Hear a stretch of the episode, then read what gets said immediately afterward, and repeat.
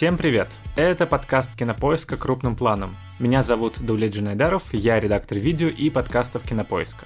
Я Всеволод Коршунов, киновед, куратор курса «Практическая кинокритика» в Московской школе кино. В нашем подкасте мы обсуждаем новинки проката, кинотеатрального и цифрового, Иногда вспоминаем классические фильмы, которые почему-то вновь стали актуальными, и советуем, что посмотреть. Сегодня мы поговорим о фильме «Майор Гром. Чумной доктор». Это первый российский кинокомикс по мотивам популярной серии издательства «Баббл». Наш город пожирает чума беззакония, но я вышел эту заразу дотла. Ведь я чумной доктор. Я никогда с таким не сталкивался. Броня, огнеметы, а маска, будто сама смерть смотрит тебе в глаза.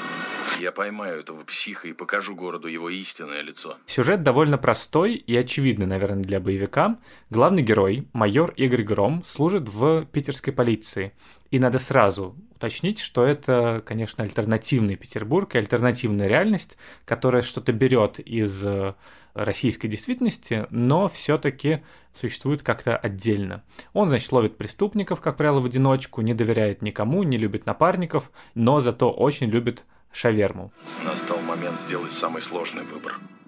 В лаваше или в пите. И внезапно в городе объявляется некто чумной доктор, который берется искоренить коррупцию, беззаконие и произвол элит, и начинает убивать богачей. Сначала он сжигает из огнемета сына миллиардера, который сбил девочку из детдома и ушел от наказания, но потом ставки повышаются, и чумной доктор начинает вершить самосуд не только, например, над человеком, который ответственен за создание вредной свалки, но и над его семьей, женой и ребенком. И майор Гром, конечно, как классический герой боевика, берется вычислить, кто он такой, кто такой этот чумной доктор, и поймать его.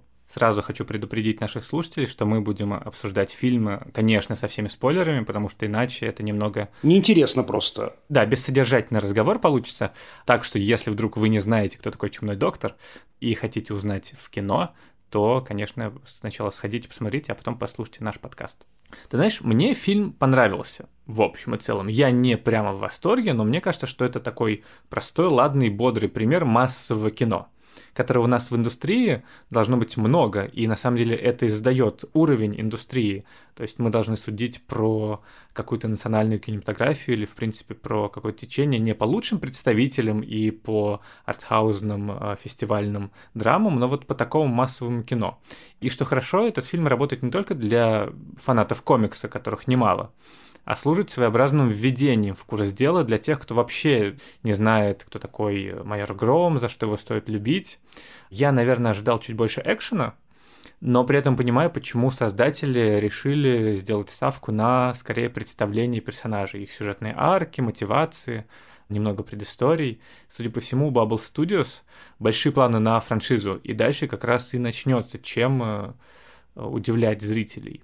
Как тебе фильм? Удовлетворили ли тебя боевые сцены и что ты скажешь про драматургию? Или же все это шаблонно, по твоему мнению? Ты знаешь, я не отношусь, конечно, к армии поклонников этого фильма, к сожалению, добавлю к сожалению, потому что, конечно, э, всегда болеешь за российское кино, и хочется, чтобы российское кино, ну, все больше и больше убеждало зрителя, и чтобы как-то вот это раздражение и некое даже презрение к нашему кино, которое долгие годы было сформировано у нашего зрителя, оно как-то ну, постепенно рассеивалось.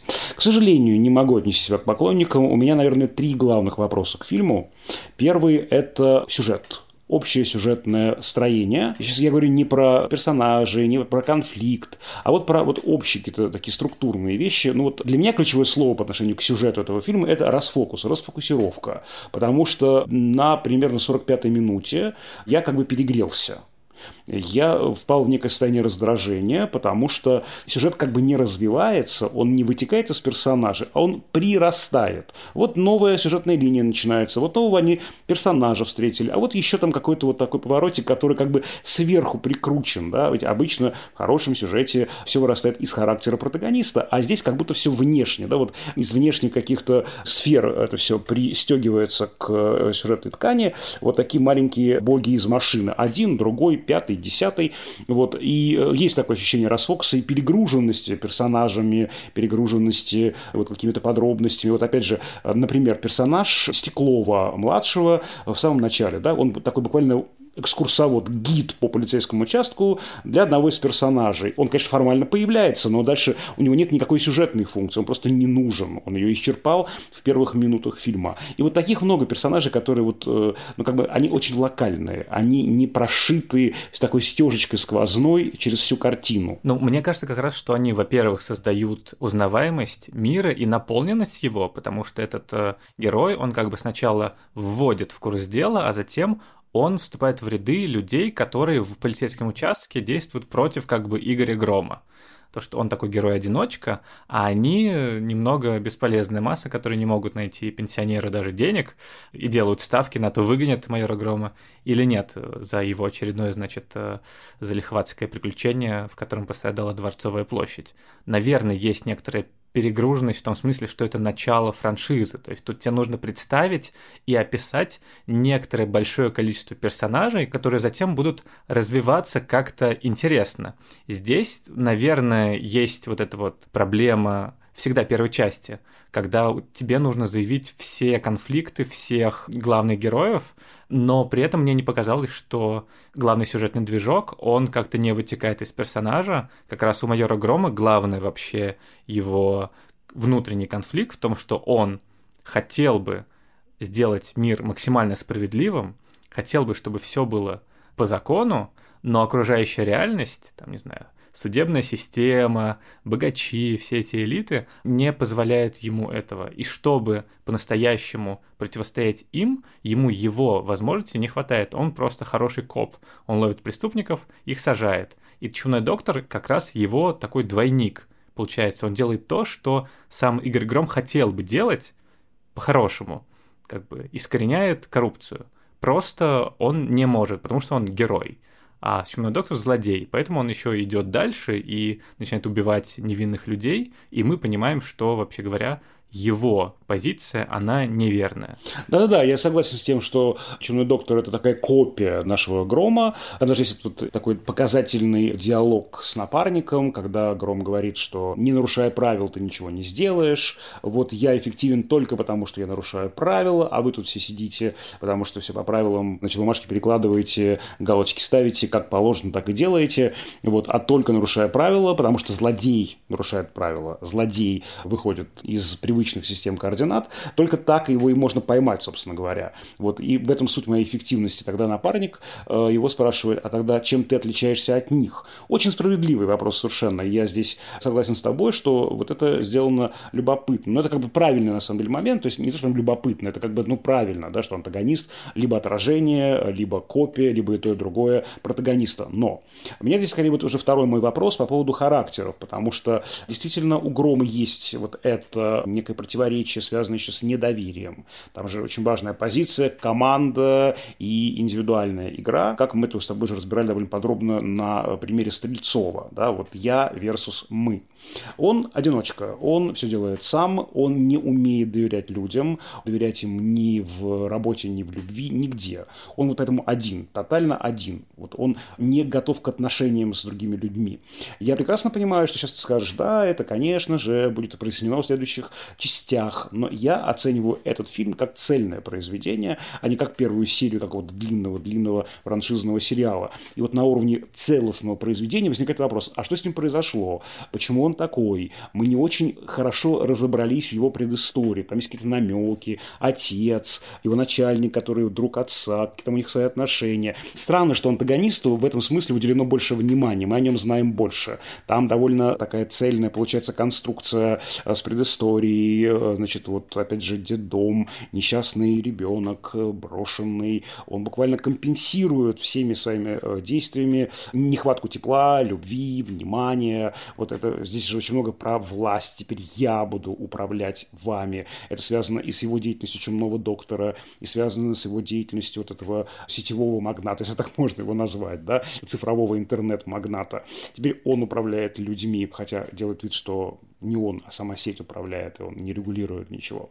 Короче говоря, вот здесь интересно, что антагонист прямо сильно перевесил протагониста. И протагонист по сравнению с антагонистом скучнее. Я сейчас не обесцениваю игру артиста, но я говорю, как он придуман, как он прописан, да, потому что он прописан менее интересно. Это, мне кажется, странный перекос. Слушай, ну на самом деле более-менее всегда антагонист интереснее и круче и объемнее протагониста получается в почти любом комиксе, потому что зло, в принципе, притягательнее, и зло, в принципе, легче как-то объяснить. И злу нужна чревоточина, конфликт внутренний, которого у добра, как правило, не присутствует. Соглашусь одной оговоркой, Долет. На уровне сгущения красок. Конечно, любой злодей, не обязательно в комиксах, в сказках тоже тогда Баба Яга, Кощей Бессмертный, Змей Горыныч, они гораздо более яркие на уровне просто как бы ну вот сгущения красок красок, чем Василиса, чем Иван-Царевич. Конечно, но они как правило, и в комиксах тоже, более, что ли, плоскостное. Вот это чревоточина, этот внутренний конфликт, это противоречие, оно должно быть более глубинным у протагониста, иначе антагонист перетягивает одеяло на себя. Понимаешь, вот это важный момент. Здесь мне... Я опять же понимаю, что, наверное, у Грома есть это объяснение. Я вот не читал комиксы, не знаю, в чем там дело. Подозреваю, что нам все расскажут и про отца, и про отношения отца и начальника, и про какие-то чувственные там, значит, дела любовные, почему там это вот недоверие к миру. Но вот опять же по факту и из-за сгущения красок, и из-за большей густоты и подробностей предыстории сейчас я вижу этот перекос. Ну, тут, наверное, дело в том, что, возможно, это действительно задел на следующей части, плюс оставляет какую-то загадку персонажа. Все-таки, когда в первой части тебе рассказывают предысторию персонажа, как у него, значит, умер дядя, и он понял, что большая сила — это большая ответственность, это чуть-чуть, э, как бы немного шаблонно, а нам показывают героя в развитии. Он уже прошел некоторое становление, и нам показывают его бытие и его образ через взаимодействие с другими персонажами, через взаимодействие с отцовской фигурой, с любовным интересом и с другом-напарником. И здесь как раз гораздо больше о нем сказано, чем про антагониста, ну вот его какое-то бытовое поведение в современности. И в этом можно найти интересное зерно роли. Понятное дело, что мне кажется, что изначально он прописан, майор Гром, как такой типичный суровый коп – молчаливый, дрочливый, strong silent type, который никому не доверяет и у которого в сердце какая-то рана. Но при этом Тихон Жизневский, который его играет, он как будто бы немного по органике актерской, он интереснее того персонажа, которого играет. И вот те моменты редкие, когда проступает какой-то шутливый трикстер, когда у нас такой неочевидный герой возникает под маской э, не знаю, Шварценеггера или Сталлоне, это всегда очень интересно наблюдать, и ты понимаешь, что, возможно, в какой-то момент просто он, этот герой, себя перековал в такого стального полицейского, который говорит еще голосом и интонациями Сергея Бодрова из «Брата». Ты заметил? Мне показалось, что это прям такая на аудио уровне очень точная отсылка, потому что какой у нас еще главный питерский супергерой? Данила Багров. И Женевский его очень хорошо голосом копирует. Это какие же у меня недостатки?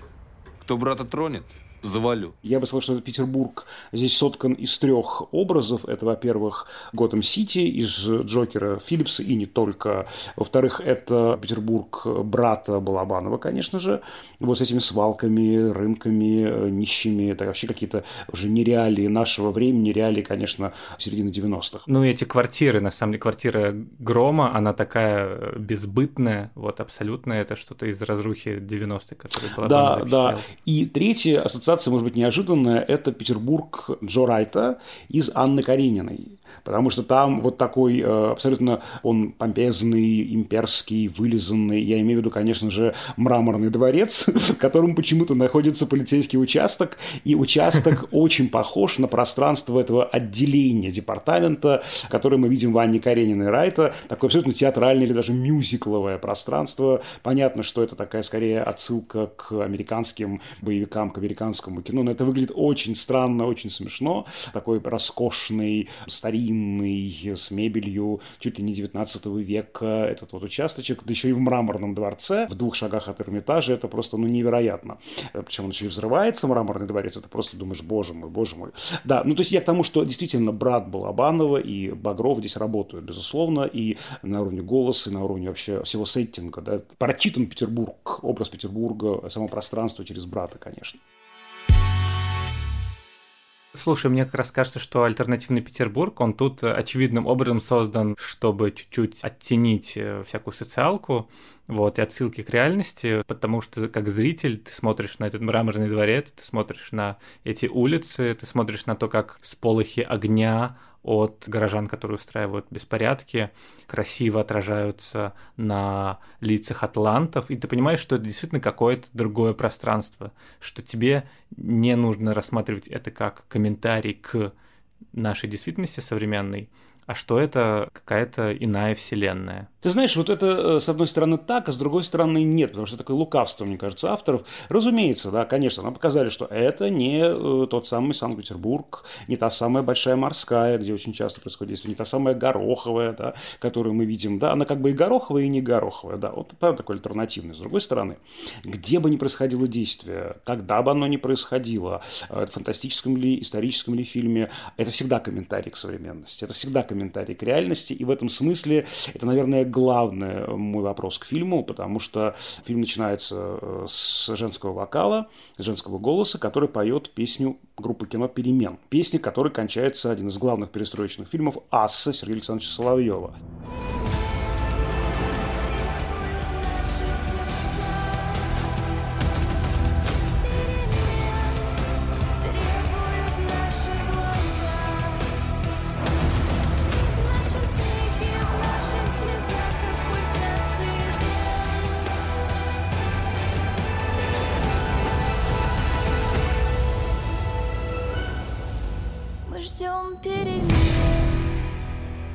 понимаешь, ого, ну ничего себе, какая заявочка, да, перемен, ждем, что же за перемены. Тут, правда, такого много протестного, много оппозиционного, стухла ваша система, наш город болен и так далее. И персонажи, которых выбирает Чумной доктор, они про критику системы. И этот гнев тех, кто вышел на улицу, он понятен, да. И дальше я вообще в полном недоумении, думаю, интересно, куда же все это вырулит. И выруливает это в очень странную конструкцию, потому что антагонист, нечто среднее между Павлом Дуровым, основателем ВКонтакте и Телеграма, и Алексеем Навальным. И мы видим, что вот все эти люди, которые искренне вышли на улицы, их использует кто-то, кто хочет раскачать лодку. И перед нами такое вообще политическое высказывание, да еще в таком немножко с таким спецслужбистским оттенком, потому что там же одна из важнейших проблем – свобода и безопасность. Свобода слова и контроль. Вы что, хотели свободу слова, а дали микрофон маньяку, подарили микрофон маньяку, до который этот весь город сейчас и свел с ума. Вот, короче говоря, вот это очень, мне кажется, скажу грубо, может быть, удешевляет фильм, делает менее интересным все, что мы видели. И когда все это выруливает к такому не лобовому, конечно, не откровенному, и тем не менее довольно внятному для внимательного зрителя высказыванию, месседжу, это, конечно, вот, э, ну, как-то меня очень огорчает. Не знаю, вот ты как к этому относишься, к этому высказыванию? Вообще придумал ли я его, может быть, вообще ты как-то по-другому считал послание фильма? Ну, это, наверное, действительно такая э, при желании и при определенной оптике, когда ты вычитываешь из э, массового кино какие-то ценностные ориентиры, то, наверное, это действительно можно увидеть. Другой вопрос, что, конечно, это родовая травма, наверное, комиксов Баббл, которых в этом обвиняли еще в 2012 году, когда у них чумной доктор действительно э, не только убивал коррупционеров, но и оставлял у них белые ленточки на трупах. Но это родовая травма, в принципе, комиксной культуры, потому что она всегда отражала такой реальный мир. И Капитан Америка, который в первом номере давал в челюсть Гитлеру, и Железный человек, который в комиксах впервые появился на войне во Вьетнаме, вообще говоря, а уже в 2008 году, когда его Роберт Дауни-младший сыграл в кино, он на Ближнем Востоке олицетворял американское военное вмешательство. И это в данном случае как будто бы некие кирпичики, из которых складывается жанровая конструкция, которая слишком очевидно нереалистичная. Ну, то есть, да, вот Санкт-Петербург, похожий на Готэм, это здание милиции, потому что в реальных участках только фильмы Юрия Быкова и снимать. Ну, или финальная реплика, которой завершается фильм, про то, что вот власть прислушалась к тому, что есть проблема, и готовит судебную реформу. Ну, come on, это же очевидно, что про какую-то альтернативную Россию, и что это, конечно, не считывается как какое-то действительное политическое высказывание. И про то, что, в принципе, в фильме очень слабо представлены какие-то иерархические государственные структуры. Ну, то есть, насколько ты представляешь себе действительно персонажа типа чумного доктора, который взял правосудие в свои руки и идет убивать коррупционеров. Потому что это для американской традиции, для голливудской как бы нормально, где гораздо большая свобода и владение оружием, например, и есть некоторая личная ответственность за правопорядок, который идет еще от Дикого Запада. И вся эта конструкция, она, конечно, а, воспринимается неизбежным следствием того, какой герой выбран. Потому что у нас тут, очевидно, полицейский боевик, полицейский детектив, в центре которого у нас страж правопорядка. И чисто из этого персонажа, чисто из э, него мы дальше раскручиваем, какие могут быть конфликты, с чем он может сталкиваться. Понятное дело, что он должен сталкиваться с беспорядком, потому что, ну, как бы полиция, она, в принципе, изначально про некоторый правопорядок. Он должен бороться с вигилантом, с местным Бэтменом, по сути. Ну, то есть это такой перевертыш немного. И исключительно потому, что мы переносим комиксные конструкции на российские реалии, а у нас он не может быть самостоятельным, не знаю, миллиардером, который э, борется с э, преступностью, это как будто бы немного смешно будет выглядеть. У нас и получается вот этот вот как бы перевернутый месседж, в котором человек, олицетворяющий властные структуры государственные, типа борется против каких-то массовых беспорядков. Но такого полно и в, ну, везде. Ну, то есть тут просто эта линия обыграна, как, не знаю, в «Возрождении Темного рыцаря», где Бэйн, вообще говоря, был, ну, прав во многом, который за анархию, против разгула элит, установил там комендантский час, такое антигосударственное действие совершал. Вместе мы отберем Готэм у коррупционеров! У богатых! У тех, кто угнетал целые поколения и кормил нас мифами о небывалых возможностях, и мы возвратим его вам, народу. Поэтому и здесь я это заметил, и это, в общем, были претензии и во время их трейлера, в котором оппозиционный блогер тоже призывал пускать самолетики, а после этого Павел Дуров сказал, давайте пускать самолетики в честь телеграмма. Сегодня, ровно в 9 вечера, Выпустите бумажный самолетик из своего окна. Пусть все увидят. Нас много. И мы хотим перемен. Но здесь мне показалось, я понимаю, что многим может показаться, что это не так. Здесь максимально отошли от реалистичного показа и именно какого-то комментария к этой супержанровой конструкции которая сама диктует тебе, какой должна быть история. Хорошо, если так, вот, потому что здесь, видишь, вот, э, если бы вот, действительно это был не Петербург, вообще какой-то другой город, если бы там не было камео э, Милонова, помнишь, там же камео Милонова, Милонов воплоти появляется, если бы не было таких четких примет времени, да, да еще и перемен Цоя, да, который буквально как будто бы обесценивается, переворачивается, наверное, я бы с тобой согласился. Я думаю, сейчас мы вот нащупали ключевое такое противоречие фильма, да, с одной стороны тяга его к реалистичности, а с другой другой стороны, тяга к предельной условности чистого жанра. Я думаю, что вот в этом и есть, наверное, та ловушка, может быть, в которую авторы неосознанно попали, возможно, которые будут дальше управлять в следующих частях. Скажи лучше мне, как тебе Аксенова в этом фильме? Мои друзья при выходе из пресс-показа сказали, что это чуть ли не единственное светлое пятно в этом фильме. Мне она, кстати, очень понравилась. А тебе как? Да, мне кажется, что она отличная актриса. И здесь дело в том, что я читал начало первого выпуска «Майора Грома», ну, то есть даже половину, в которой Юлия Пчелкина, ну, во-первых, ее майор Гром просто спасал, как бы, от бандитов. Там не было никакой хитрой конструкции в ее действиях. А во-вторых, она выглядела как абсолютный объект мейл-гейза, то есть короткой юбкой, с декольте, типичный комиксный мужской объективирующий взгляд. Есть, кстати, смешной проект, в котором супергероев мужчин, типа Железный Человека, Капитан Америку, Халка, ставят в те же позы, в которых как бы художники ставят женщин, супергероинь, и это очень смешно выглядит, потому что они какие-то изогнутые, как-то с выпирающими э... ягодицами. Да, ягодицами, да. И это выглядит, конечно, совершенно странно, неестественно, и ты думаешь, ну, действительно, это как-то не очень правильные ролевые модели. А здесь как раз очень круто, что из нее сделали сильного персонажа, абсолютно самодостаточную, и которая, в общем, во всем равна Грому. И как будто бы, знаешь, Аксенова перенесла э, вот эту вот такую профем-линию из э, сериала «Настя, соберись», который, кажется, тоже отличный пример того, как реалистично показать э, жизнь женщины, там, не знаю, около 30, которая развелась с мужем и которая пытается построить карьеру. Здесь это, конечно, их химия с Женевским, она тоже довольно обаятельная. Ну, слушай, мне не показалось, что это единственное светлое пятно все-таки. Как раз актерские работы здесь по большей части меня порадовали. Мне злодеи не понравились. Мне кажется, вот злодеи, с ними что-то случилось, они какие-то слишком картонные, слишком какие-то э, ненастоящие. Мне кажется, вот переиграли, переиграли в это. По поводу Аксенова, извини, хочу дополнить. Мне кажется, самый классный момент в ее линии – это ее первое появление в этом парике кудрявом. Она буквально там, ну, не знаю, как будто действительно солистка группы «Комбинация» из 80-х годов вообще пришла. Это невероятно смешно, это так неожиданно, это прям действительно любопытно и классно. И бьется еще с началом, женским голосом, перемен, вот эта перестроечная линия, да, как бы рифмуется, получается, одно с другим.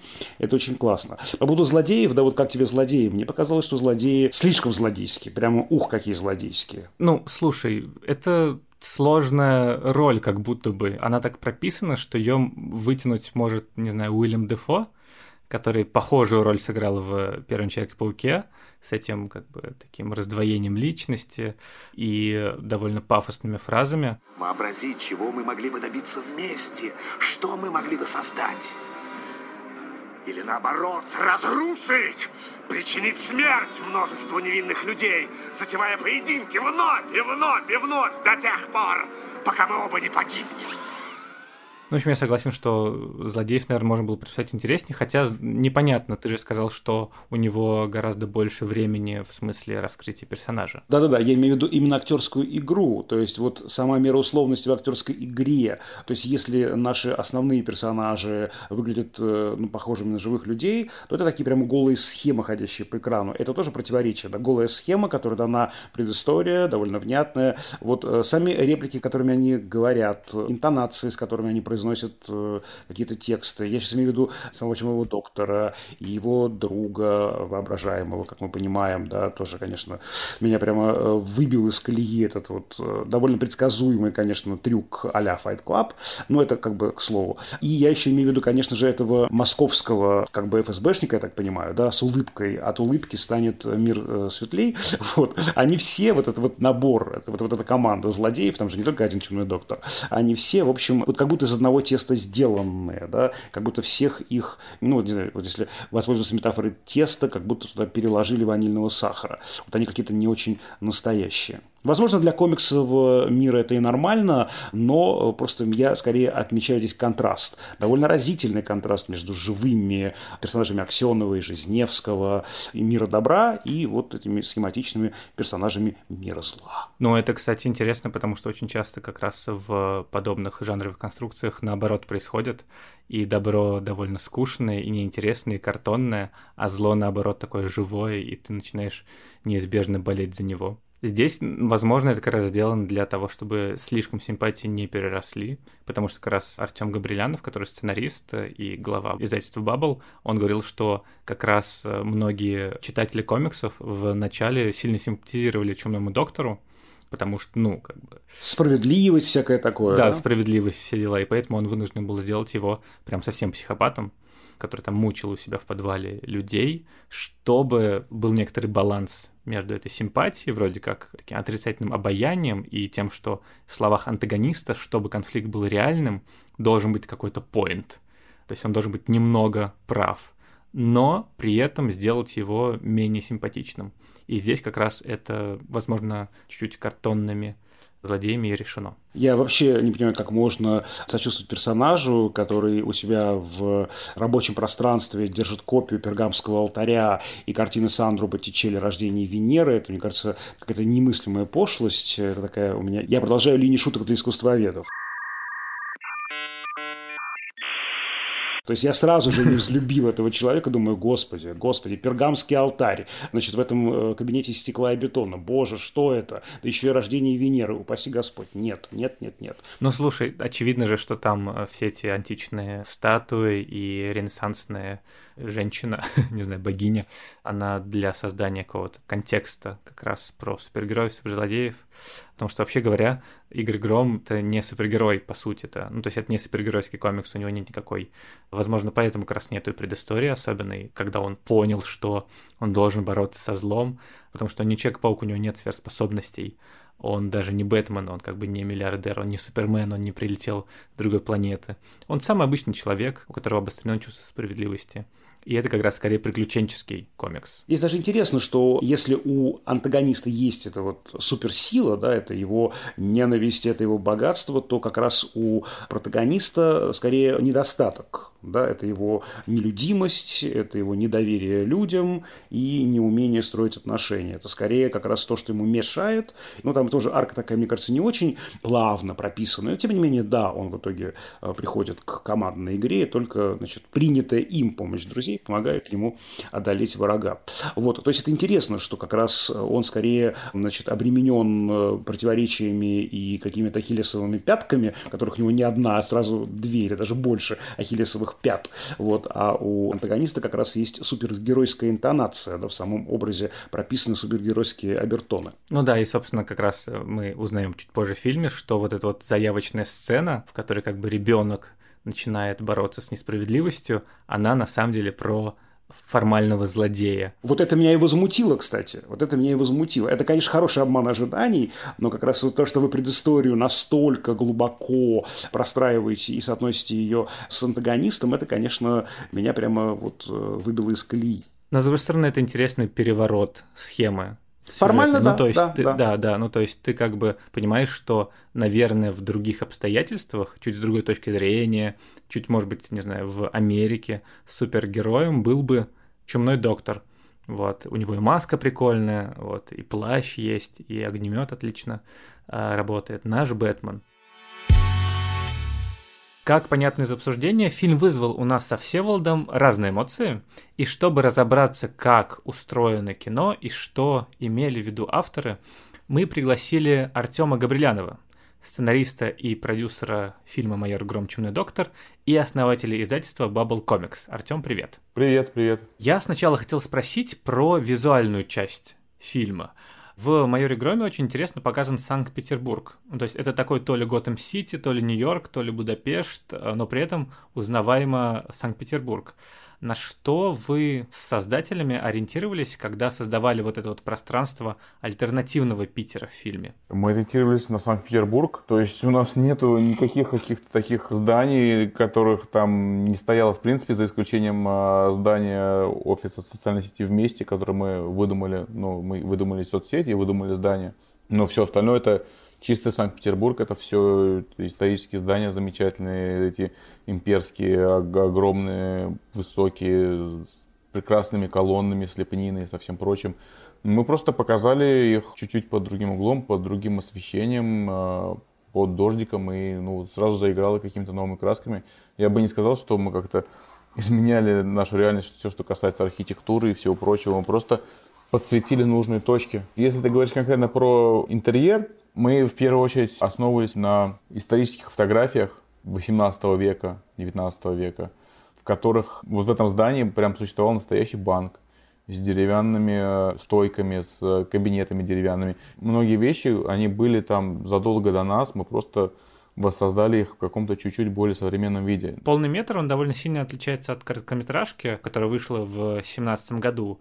Почему вы приняли решение уйти от чистого экшена, ну или, по крайней мере, от э, изобилия экшена к более драматичной истории. Хотя в фильме есть классные погони, боевые сцены, упор все же, как мне показалось, не на них. Ну, нам в первую очередь важна история, и короткометражка, она была классной, но она была скорее демонстрацией нашей возможностей, чем демонстрацией каких-то сценарных решений и всего остального.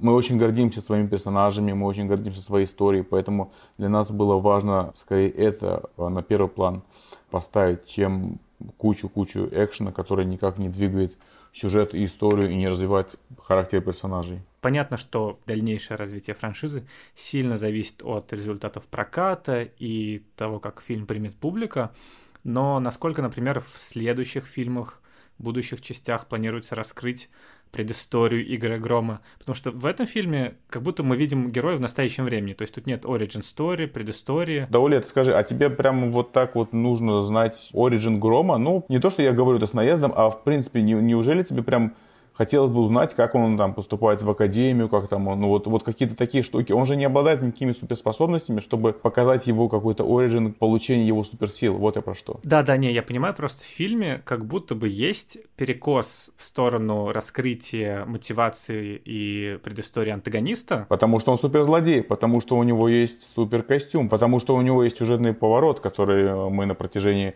всего фильма, начиная с самых первых кадров продлеваем. И гром у нас тут такой единицей измерения суровости и главногеройствости. То есть мы специально не стали задавать ему каких-то таких, знаешь, черт и истории, которые бы формировали его характер.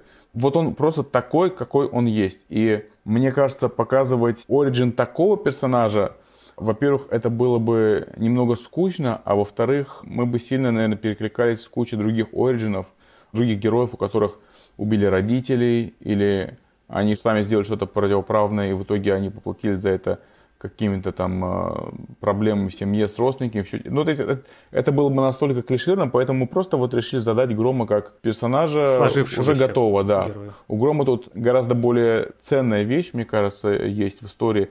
Это его приход к другой философии при помощи друзей, при помощи своего наставника Федора Прокопенко – он не становится героем во время фильма, как обычно бывает, да, то есть из мальчика становится героем, а он из героя становится чем-то большим, чем просто героем. Он становится человеком, живым человеком, который умеет признавать свои ошибки в том числе. Очень многие кинокритики, которые посмотрели фильм, у них возникают вопросы про политический посыл майора Грома. Ну, то есть насколько вы, как создатели, хотели, чтобы зрители считывали кино в том числе как социальное высказывание, или же, в первую очередь, это, ну, развлекательная история, понятное дело, а все отсылки к реальной политической ситуации в России перешли из комикса, ну, и такой жанровой необходимости создать какой-то образ зла. Мы, конечно, ушли максимально от политики, и многие там все еще видят какие-то политические посылы, там, что вот социальные сети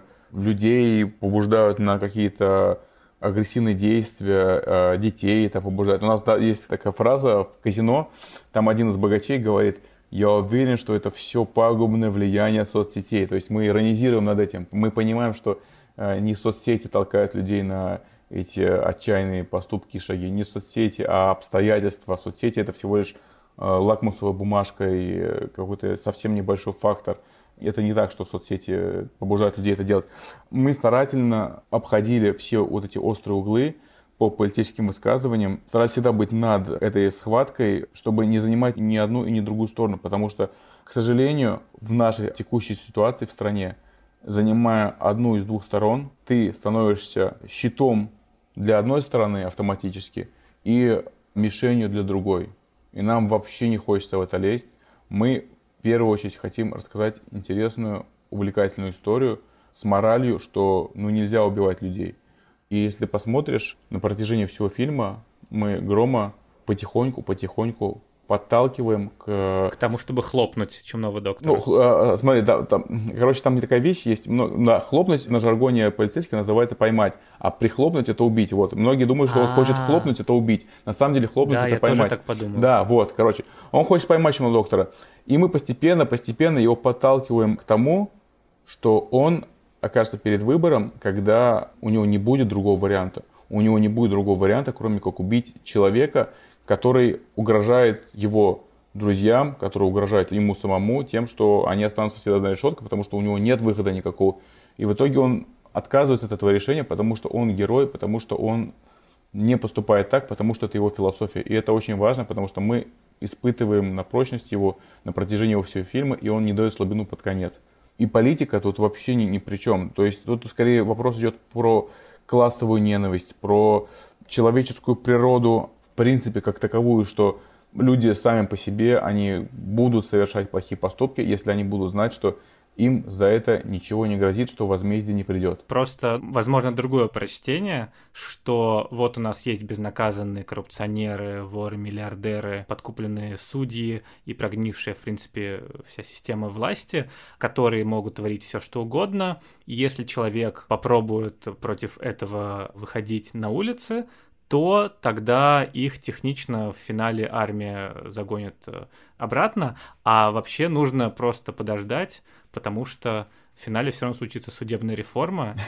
Нет, судебная реформа не случится без э, потрясений в обществе, это же понятно. Если не заявлять о своих потребностях и нуждах и не требовать, то ничего и не будет. Касательно, например, вот это, почему армия, да, и почему там мы вот эту всю тему ввели, что придет армия и, и очистит город от мусора, от маргиналов. Тут же очень важный момент, что чумной доктор, он разочаровался полностью в своих подражателях, потому что они сами его чуть не убили, ослепленные жаждой наживы и желанием просто максимальный ущерб нанести этим богатым людям, кому-то заслуженно, кому-то незаслуженно.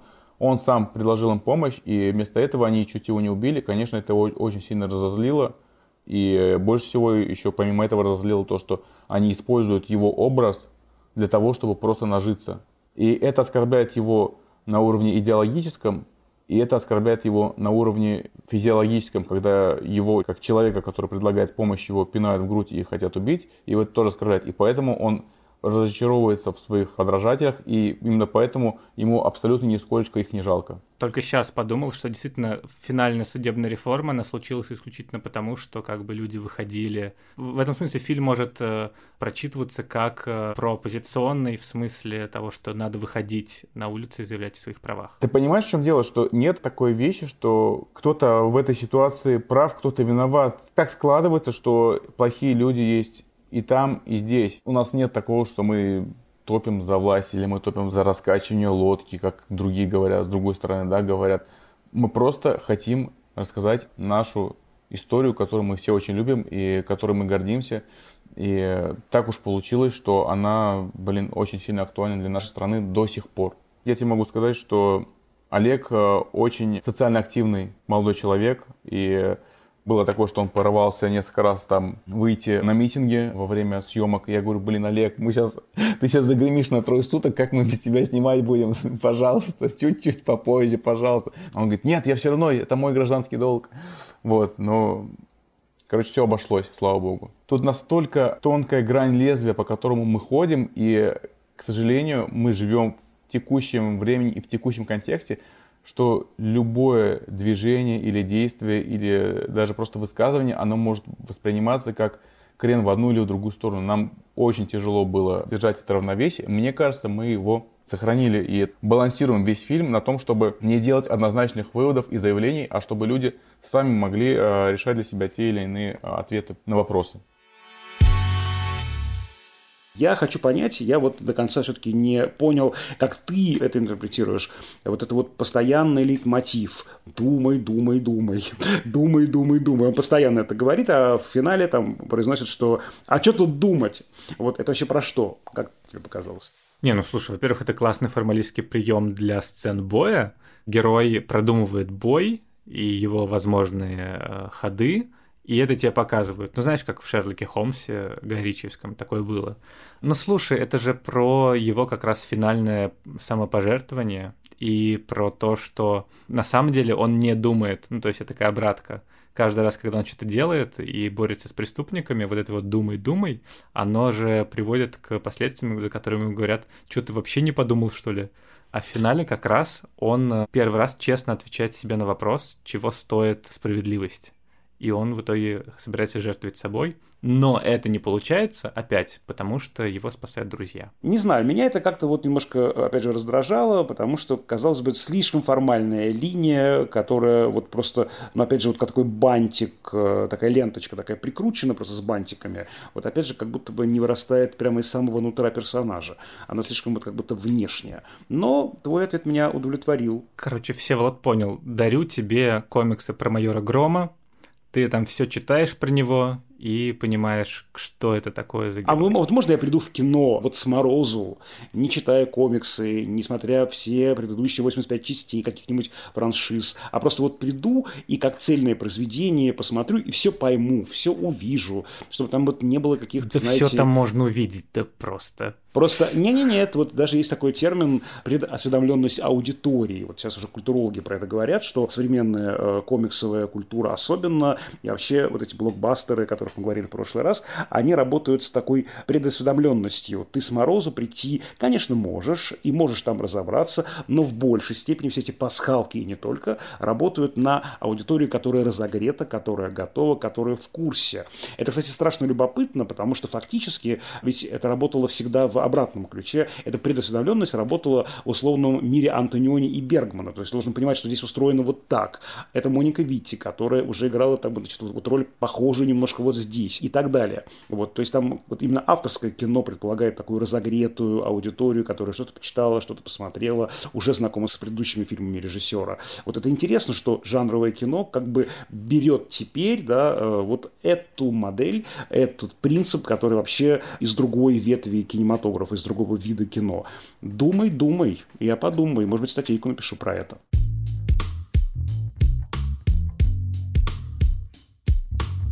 Ну что же, на этом мы заканчиваем наш разговор про майора Грома, чумного доктора. Чур я чумной доктор, чур я чумной доктор. Хорошо, я майор Гром.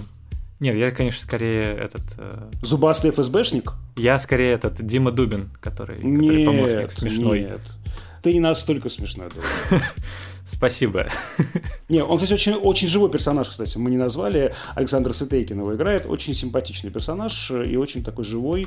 Вот. Как раз вот как будто бы там хотелось еще ему большей сюжетной функциональности и меньшей, э, может быть, наивности. Да, ну что же, пожелаем этого и мне в следующих выпусках.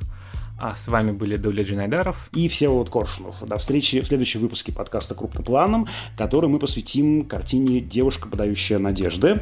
Кстати, фильм можно увидеть на Кинопоиск HD. Напоминаю, что на наш подкаст можно подписаться в Apple Podcasts, Яндекс Музыки и Castbox. Мы очень ждем ваши отзывы, лайки и сердечки. Сердечки нам можно ставить в Яндекс Музыке. Таким образом вы подпишетесь на новые эпизоды. А отзывы нам можно писать в Apple Podcast и ставить 5 звездочек, если нравится, что мы делаем. Пишите нам на почту подкаст собакакинопоиск.ру тоже вопросы и отзывы. А над этим эпизодом работали звукорежиссер Лера Кусто и продюсер Женя Молодцова. До скорых встреч. До свидания, друзья.